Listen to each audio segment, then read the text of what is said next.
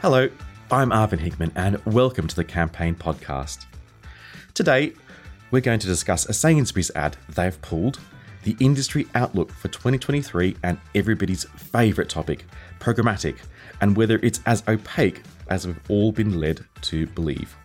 A bit later on, we'll be joined by PHD's Global Chief Executive Philippa Brown and Chief Strategy Officer Mark Holden, and PwC's Media and Entertainment Lead Sam Tomlinson, and ISBA's Director of Media Steve Chester. But to begin with, I'm joined by my colleague in the campaign studio, Shauna Lewis. Shauna, how are you going? I'm good, thank you. How are you? Good, good, good. So, Shauna, I wanted to have a, a chat to you about this Sainsbury's ad um, and why they decided, the brand decided to pull it. Yeah. Our creativity and culture editor, Gurjit Degun, reported that Sainsbury's pulled the ad. It was a clothing ad, I believe, because it received a backlash about women's safety. Can you sort of give us a description of what this ad was? So the in-store ad had the copy for walks in the park or strolls after dark, and it had a photo of a woman in in the park, um, with a kind of like a midi dress on, um, that was by like Sainsbury's clothing band brand like Tu, um, and it's like quite a light-hearted ad, like with the copy and like kind of like the background of it.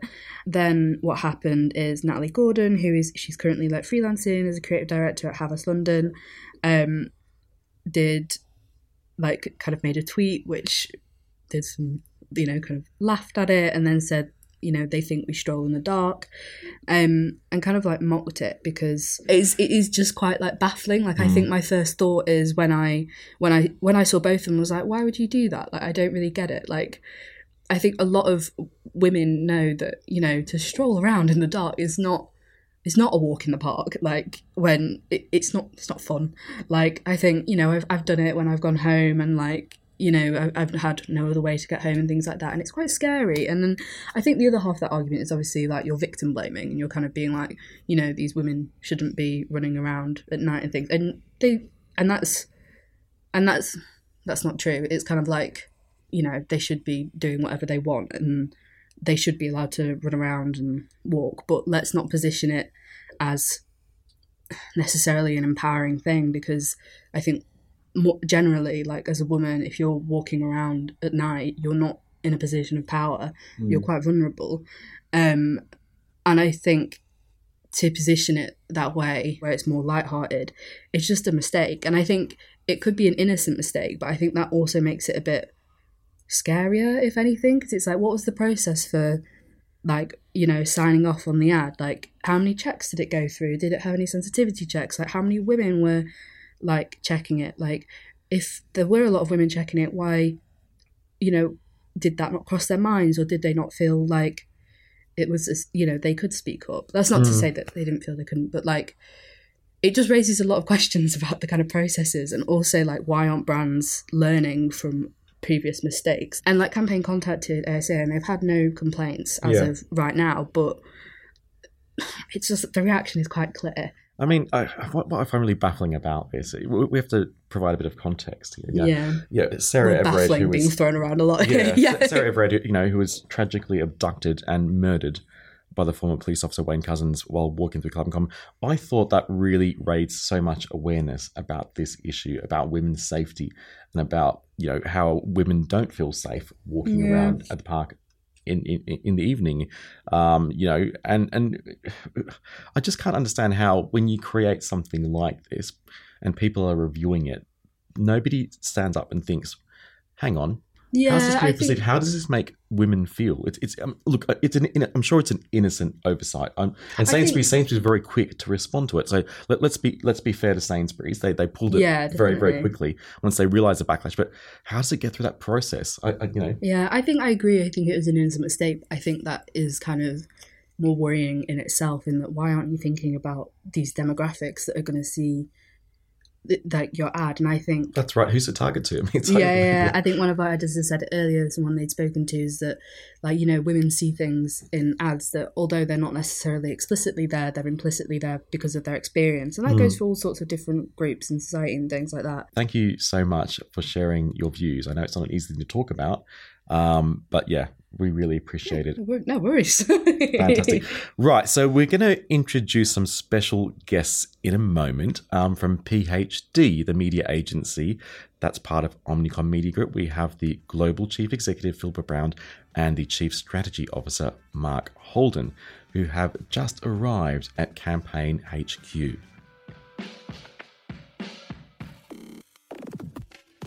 Hello, Philippa. Hello, hi. Hi, Mark. Hey, nice to be here. Welcome to the Campaign Podcast. Now, Philippa, you've been at the helm of PHD worldwide for about three and a half years, is that right? Correct. And yeah. previously, you were the CEO of Omnicom Media Group in the UK. You know this market very well. Um, you also live here as well. I do, yes. I live in Fulham. Absolutely. So recently we held a breakfast briefing that looked at the year ahead, and we had commercial chiefs from ITV, Hearst, and Spotify who looked into their crystal balls and said the first half of 2023 is going to be tough. But they reckon the second half we could see a rapid recovery, and the media industry is now better equipped to handle these sort of economic shocks than it has been in the past. I want to ask you, what's your view on that? I mean, what do you think about 23? Sorry, what do you think about 2023? How it'll pan out for the industry? And what are you hearing from clients? Yeah, so I think those commercial directors are completely right. I think the first six months will be challenging.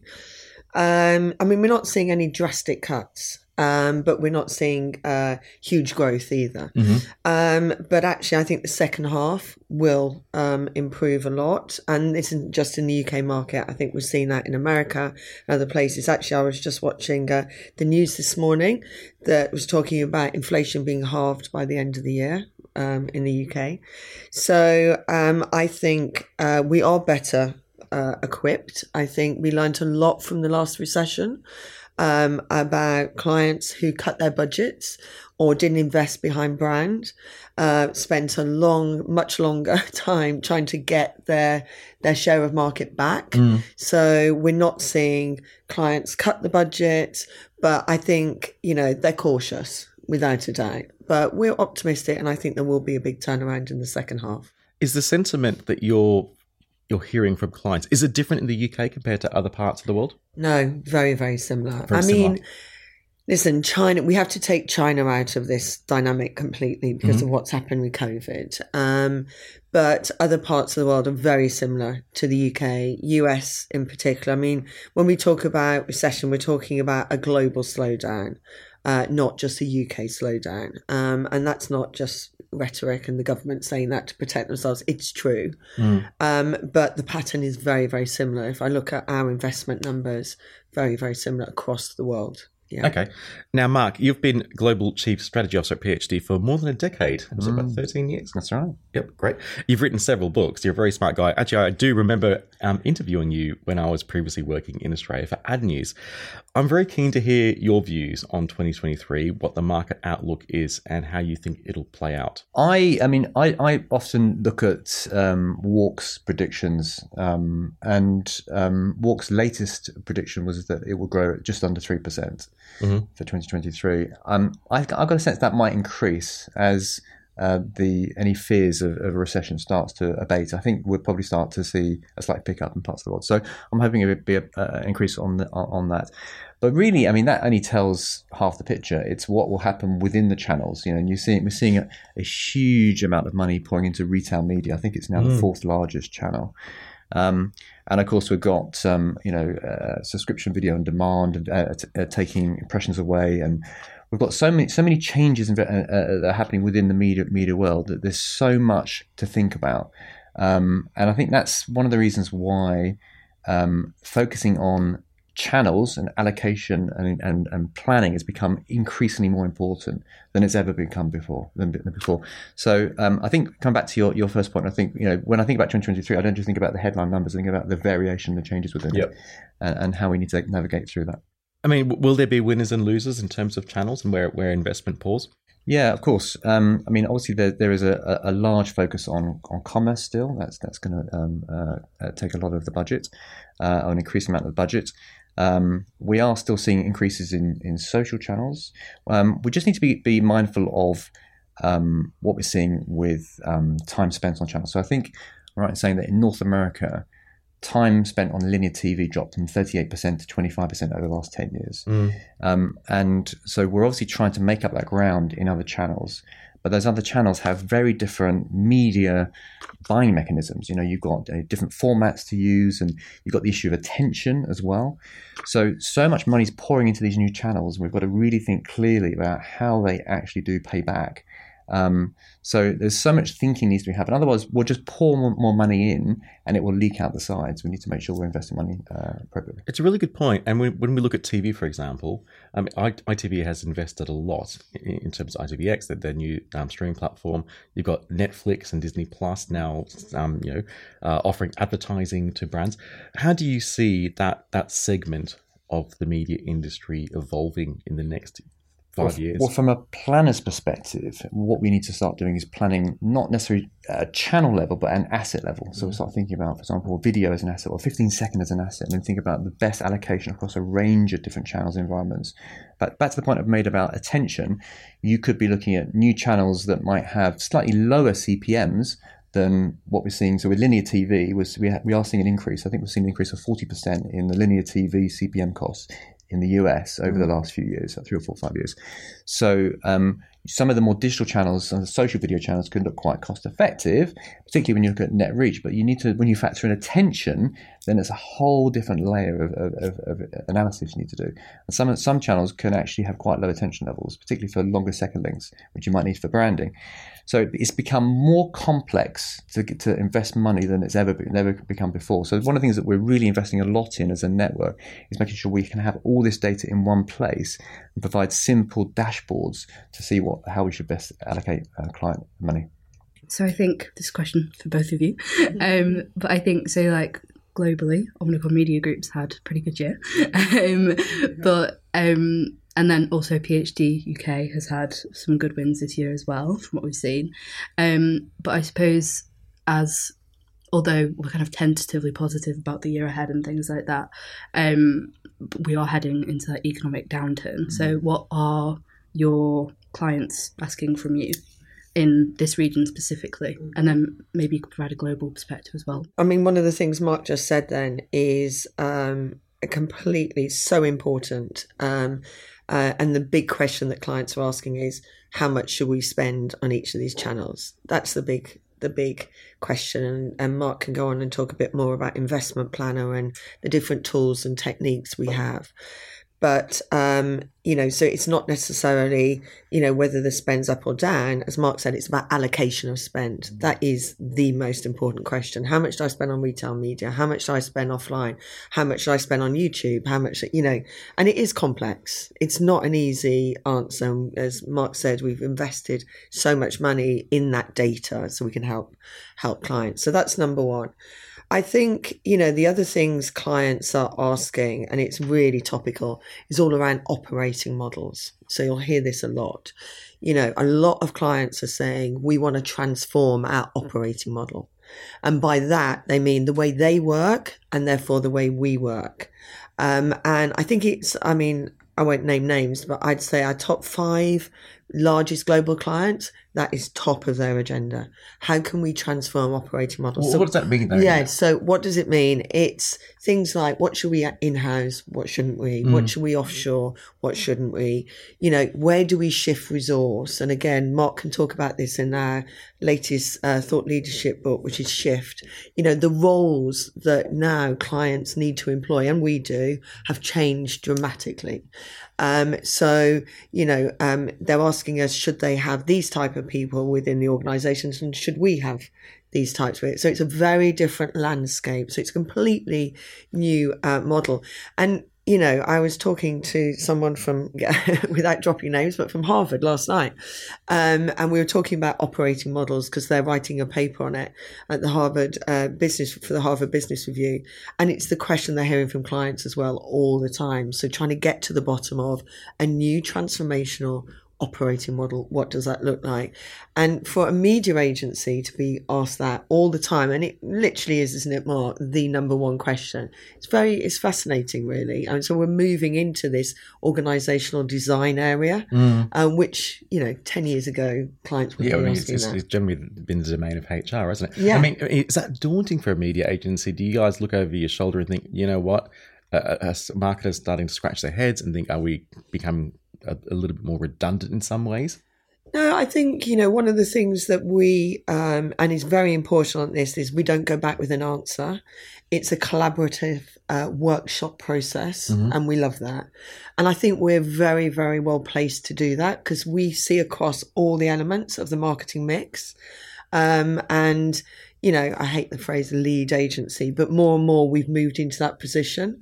Um, so, you know it's it's less daunting if you can do it collaboratively um, and you go in with an open mind understand what the clients try to achieve and then together we work it through. And we're working a lot more with other parts of omnicom. It's all sort of mixed up together and we love that as well because again you know i mean omnicom has thousands of businesses across the world. So trying to bring them together for the benefit of our clients um, and help them with that transformational journey is is really exciting what's your take on this mark well, I mean, if, if you think over the last 10 years, there's been this, you know, mad scramble for organizations to build a whole range of, you know, data technology capabilities and services from, from agencies.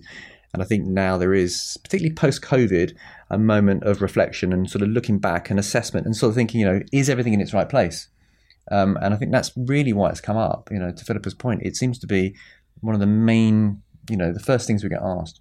And I think, and I think for media agencies, not many of them uh, have built that capability to be able to consult with clients on on you know what because if you think about it, take any individual capability from sort of you know you know if it's um, programmatic activation or tag management you know some of these these backroom services to assess each individual one and say right does this one make sense to be offshored you know to what mm. extent is it handling confidential information do you need to know the nuance of a market you can you can assess each one on on, on I think there are about seven different variables we use and the, and out, the outcome of that is well this one should be offshored this one should be hubbed this one should. So you can start to structure them. Um, and and I think for any organization, I think it would probably be fair to say that it's unlikely any organization is optimi- optimized in terms of its organizational structure and processes.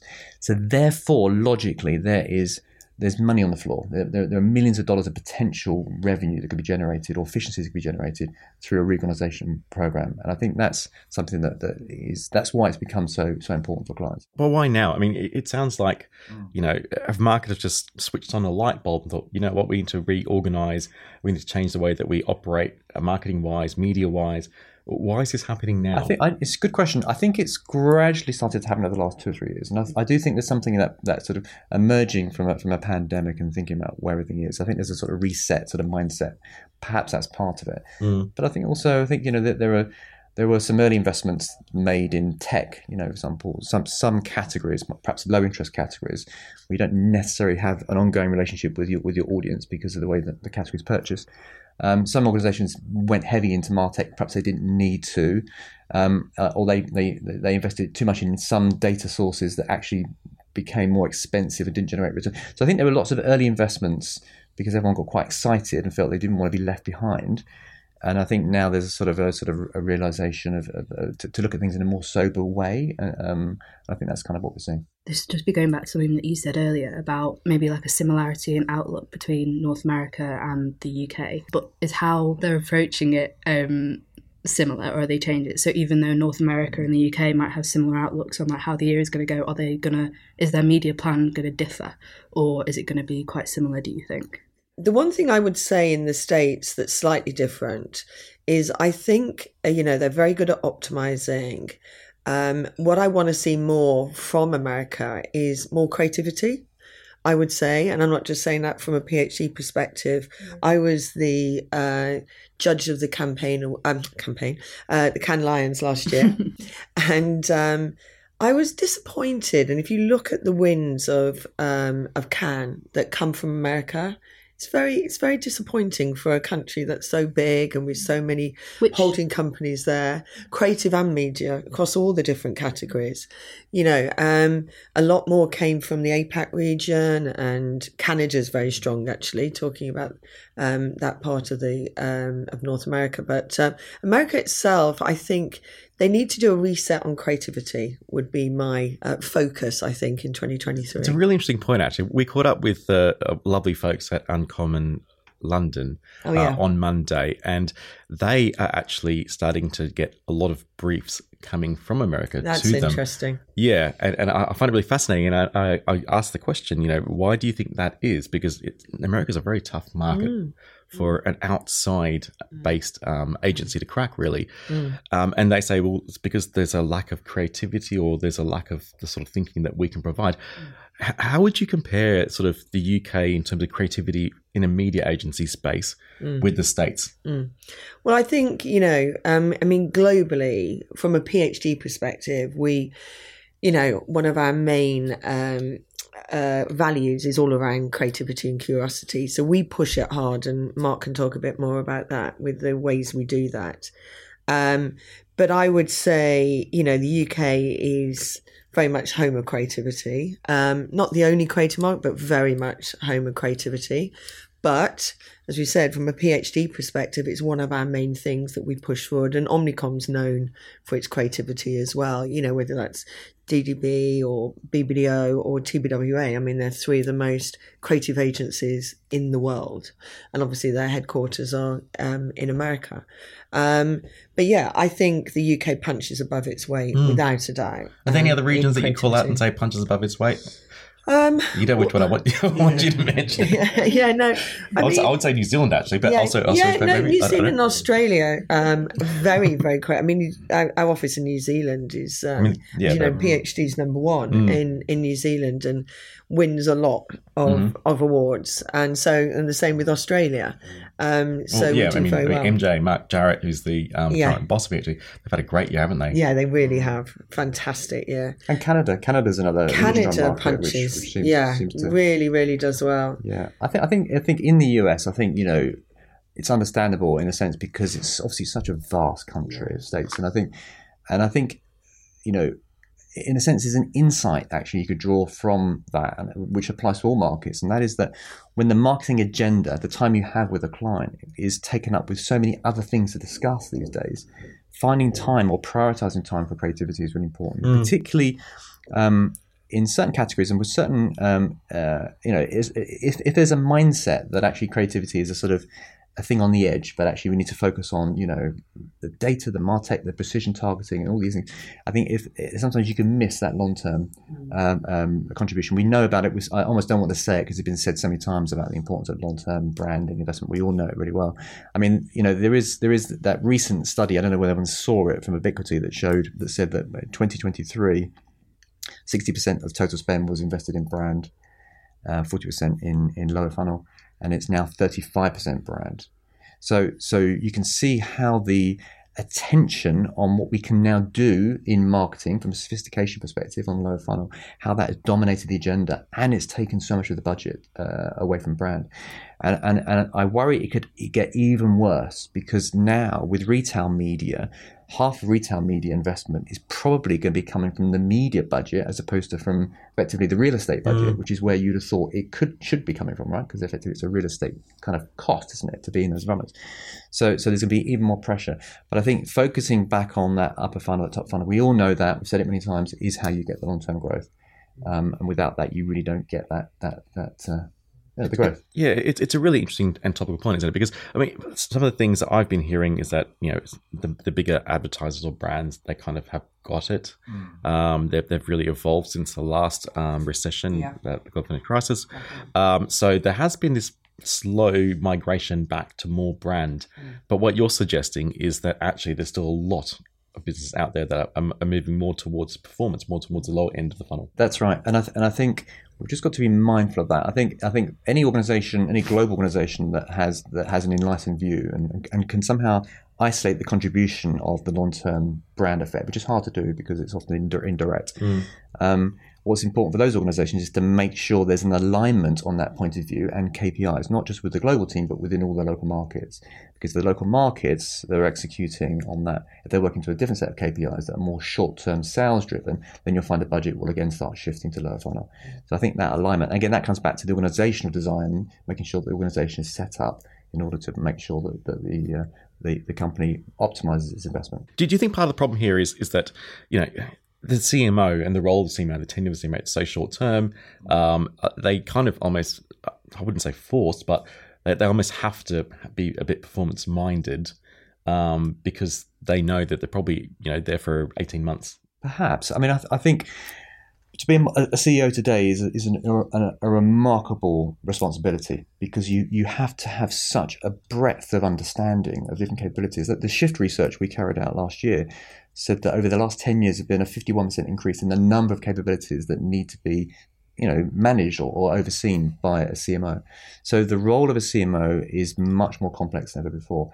So, so one of the things we often advise our clients is to make sure that you know, we believe in in housing, in housing leadership function. So we think organisations, our clients, should have in-house um, experts because otherwise we don't have the bandwidth in order to discuss with them different areas. And if we want to talk about precision analytics or predictive analytics, we need to have someone on on the client end that we can do that with it can't all funnel through, uh, you know, a CMO or marketing team. Mm. So making sure there's the, the broad spectrum of marketing capabilities represented on the client side is essential. Now, Shauna and I, before this podcast, were discussing um, what we're going to ask you guys. And one of the hot topics, of course, was pitching. Shauna. So we've been talking a lot about the Pitch Positive Pledge at campaign yeah. this year. We've done quite a lot of coverage on it. Um, obviously to try and improve behaviours in pitching and things like that, as it can be a drain on agency resources, a lot of unpaid work involved. And like when we speak to people about these pitches, like you know, it's the regional global reviews, they can be really tough. Um, and we just kind of wanted to know what your view on the pitch hmm. positive mm. pledge was. Well, I mean, I think it's a great pledge. Um, I've definitely seen a change in client attitudes towards pitching. I mean, I think there's a lot more respect in terms of exactly that, the amount of hours that go into it.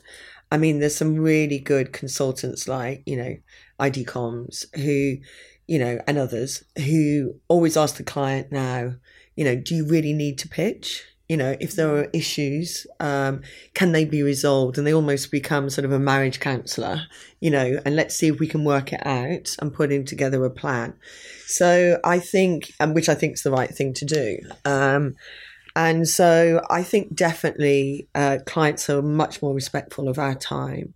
Um, I think the the complexity of pitching now, though, um, I mean, to Mark's point about a fifty one percent increase in capabilities, I mean, the briefs are endless you know mm. yeah. so you have briefs on the marketing tech you have you know there's briefs on what should you inherit you know organizational design etc etc and so no longer is it you know here's a brief for tea a tea brand come back with a plan and an idea mm. it's not i mean actually that's a very small part of what you actually get asked to uh, pitch on so many other things and you know i've seen briefs that have had you know, 100 questions in it, mm. um, in them, and it's literally spread across the whole organization. And as you said, that can take a lot of time. I mean, we've had pitches that have gone on for 18 months. It's not just about our time either, it's their time. And again, you know, I always ask clients as well, are you sure this is the right time for you pitching? You know, because a lot of organizations are changing, to Mark's point. And um, I think sometimes they use pitching to almost get them aligned as an organization, but it's not necessarily the way they should be doing it. So, um, but I I do think pitching has changed. I think there's a lot more respect for our time and the fact that you know if you really don't need to and you've got some issues that can be resolved, whether it's a leadership point or you know we're focusing on the one thing, maybe the briefs aren't right. Let's go into a process together before you go to. I think the pitch is, you know, it's the sort of should be the, the last call. Yeah, last call. Can, can I ask you uh, just just to pick up on that point? You, it was really interesting that you said that you you've noticed there's been a change in, in terms of behaviour and, and respect and that sort of stuff. Is that mostly coming from UK clients, or are you seeing that globally as seeing well? Seeing it globally, okay, definitely. That's really no, interesting. Definitely seeing it globally, without a doubt. Yeah, I think as well. Like I think I don't know, from me, from my perspective, what would be interesting to see this year is that from talking to like um, media agency leaders is that they're saying that their clients asking for more for the same amount of money. Like they're looking to like spread their, their budget further. Mm. But then it's also opposed to this idea of like looking after people and like the pitch mm. positive pledge. And it's like, how far are those words going to go before, I don't know, like money and kind of mental health, I suppose, kind of uh, like, yeah, they're kind of going head to head, those kind of ideas. I'm, yeah, I, I'm, I'm very familiar with that that starter pitch. You know, we've obviously pitched to clients that, that, that, that will approach it that way. I mean, the one thing we're seeing slightly more of, and it certainly feels like it's moving this direction, is a kind of shift in the in the um, the view of what is expected to be achieved through a change of an agency from a media perspective. So, um, historically, it was pretty much, not exclusively, but pretty much about yeah, me- media was a cost effectively to be reduced. Whether it's, Right, you know, yeah, yeah, can we reduce our spend slightly without losing? And you're can saying we that's reduce our changed? fees? It is. It's for some clients, the more enlightened clients, it's it's changing. And, and when I say enlightened, what, just let me just qualify that because obviously, you know, I'm an agency person for media agency, so you know, am I going to say that anyway? But it's it's realizing that you know a, a, a reduction in in fee, for example, uh, or media media spend uh, in terms of value. When you look at that in proportion to the to the the revenue of that of that organization, it's a rounding error. Whereas the difference that that the contribution of media thinking or marketing thinking to lift return on investment can make, you know, to top line growth, it could put three, four, five, six, seven percentage points onto top line growth. Um, so, but it's much harder to assess a media agency on that basis. It's really easy doing that because we've done it for many years.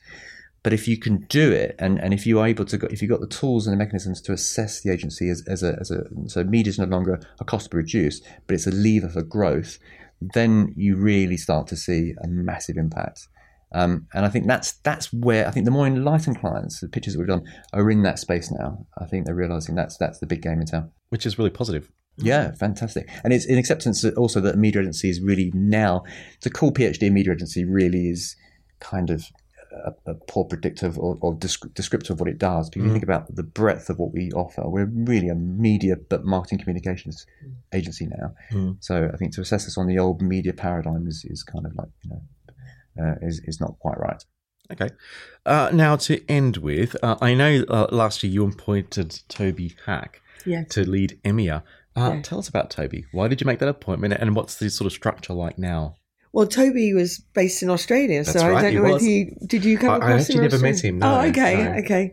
So um, Toby's been with us for about twelve years. Um, he's a remarkable guy. Um, clients love him. Uh, the people love him. He's very much a people person, isn't he, Mark? Mm, it's great. Um, and um, we've grown enormously in EMEA. Uh, we've got 62 offices now across EMEA in 51 countries.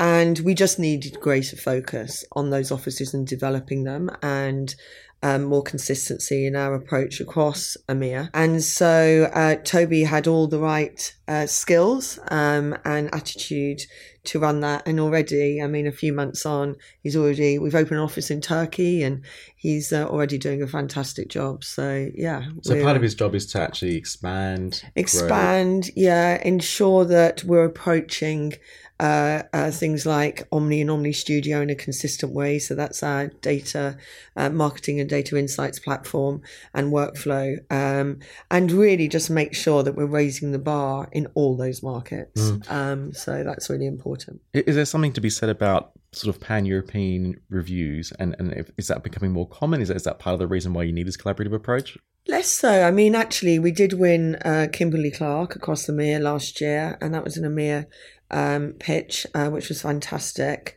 Um, and there are, you know, I mean, you know, a lot of the big global clients look at it, you know, North America, EMEA, APAC, and they do do that. But it wasn't the main reason um, for that at all. Um, it was more just making sure that we have the best talent in each of those markets and that we raise raise our standards consistently across every market, not just in a few. Fantastic. My final question for both of you: What are you most looking forward to in 2023? We'll start off with you, Mark.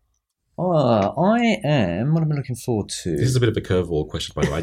Yeah, no, I think. I mean, I think really, um, I have been a little bit obsessed, as I sh- as I'm sure most people listen to this uh, podcast uh, are, are as well about um, uh, Chat GPT mm, and generative tell, AI. Well, explain what Chat GPT um, is. Well, okay, so this is uh, the um, the first public uh, beta release from uh, OpenAI, the uh, consortium that was that was funded by it was funded by Microsoft. I think Elon Musk put some money in to start with. So they've, they've released this uh, this website that you can go into and you can type any any request and it, it, you can effectively speak to a general purpose AI. And I think for me, I'm very excited about how that can be used in a way that um, enhances what we do. Mm. I, I, can see, I mean, already, as I'm sure all the other uh, holding companies, we're already now trialing it in our platforms and, and, to see where, where it can kind of come in.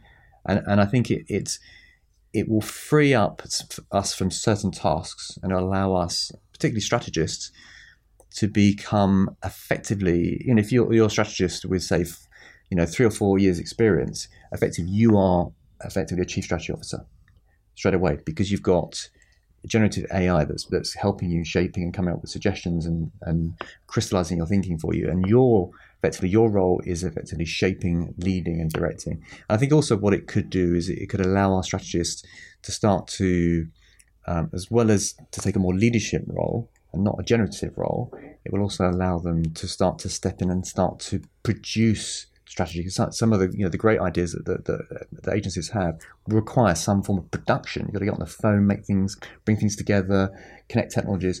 So so it, it, what I'm really excited is is is how it's going to change the disciplines of our industry. That's a good one. Philippa, you're going to get the final word yes. here. what are you mostly I know, exactly. um, well, um, I'm really looking forward to seeing the output of all our hard work from a creative perspective, actually.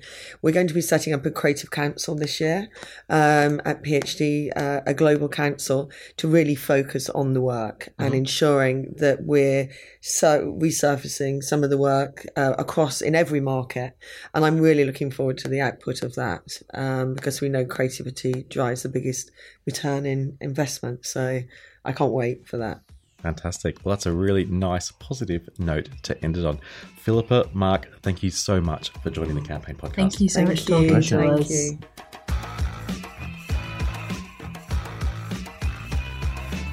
So let's move on to programmatic advertising and a new study by ISBA and PwC about the supply chain and whether it's improving or getting worse. Uh, I am delighted to be joined by Sam Tomlinson, the media and entertainment lead at PwC, who has led the research project, and ISBA's director of media, Steve Chester. Hello. Hi. Hi. Lovely to have you at the campaign podcast. So, programmatic advertising has been a bit of an issue, a bit of a, a sticking point or a sore point for the industry for some time. Um, a lot of our listeners will probably recall a bit of research from the US by the ANA uh, that found around half of every ad dollar spent went to publishers, and the rest was being shared by what has been described as a murky supply chain, questioning the transparency and the value that programmatic advertising delivers. Now, PwC and ISBA have run two reports. The first one came out in 2020, which interrogated the supply chain and where ad dollars or pounds were being spent. Um, your initial report, Sam, painted a pretty bleak picture. Perhaps it would be useful just to give us a bit of a rundown of what you did, what you learnt in 2020, and then we could talk about how that's changed with this current research. Yeah, sure. Um, and and just to set the scope here, we, we are, we are not looking here at walled gardens. We're looking here at open web programmatic that then divides between open exchange and private marketplace. We're trying to match impressions from the demand side, the DSP, to supply side, the SSP. Um, and you will recall, I'm sure, that, it, that in 2020, um, that study identified you know, significant challenges with data access and data quality. Uh, and in, addition, 15% of spend was, was unattributable, which at the time we christened the unknown delta. So the unknown delta, I love, I love that label. The un, yeah, the unknown. I mean, that was literally it. It, it. was a it was a it was a gap, and we didn't know what, what was causing it. Um, uh, you know, so so frankly, I think everyone would recognise that that in 2020, what what we uncovered was was a mess that needed working on. Mm. Can, can, I just uh, take a step backwards, maybe zoom out a little bit? Can you describe in one sentence what programmatic advertising means? What is it? Programmatic is the the automated algorithmic buying of inventory, uh, often but not always through a real time auction. Um, and then specifically within the scope of this work, as I said, you exclude the walled gardens. You're then focusing in on you know normal publishers, um, uh, and you are you know who are selling their inventory through a real time auction through the programmatic um, ad tech ecosystem. Okay, so we're going to come back, uh, trek back to the wall gardens uh, in a moment. But I guess um, what would be interesting, um, how has this changed? Now, you've done two bits of research, two years apart. Um, in 2020, you discovered that there was an unknown delta. About 15% of ad spend was unattributed. What have you found with this current bit of research, which came out this week? So, so, so in the two years since our first study, um, there's been a, a task force cross industry operating in the UK, led by ISBA and the other trade bodies uh, that we were involved in too. Um, and that task force produced a toolkit designed to improve data access and data quality. So the 2022 study um, was designed to examine general industry progress and very specifically to test that task force toolkit. Um, you know, I should thank all the advertisers, agencies, tech vendors, publishers, you know, all very helpful in enabling this second study to happen. And, and the results are really promising. Um, the, uh, the study time was halved from 18 months to nine months. We got much better data quality, and we might want to dig into that you know, later, but much better data quality. And as a result, the percentage of impressions we could match from buy side to sell side increased nearly fivefold. And, that delta is down from 15% to 3%. Um, now, I should add some caveats. This is a premium study. Yeah, this is the premium end of programmatic.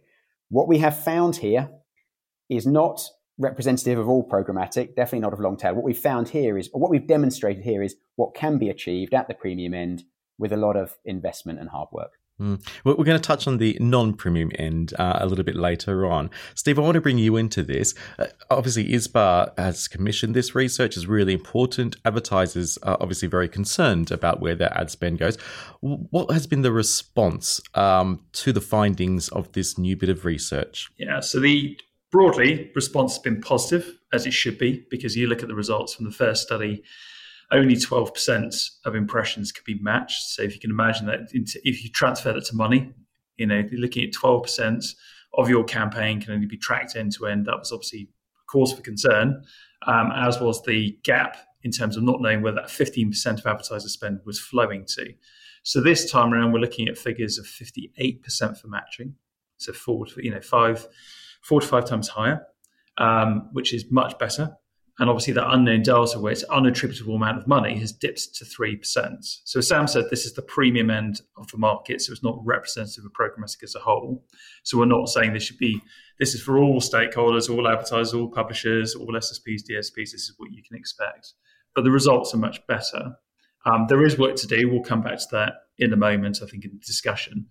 But the results have been broadly welcomed. Um, but I think there's much, there is work for us to do to take back to that cross industry task force that initially took the results and findings from the first study and said, how can we implement some of these recommendations?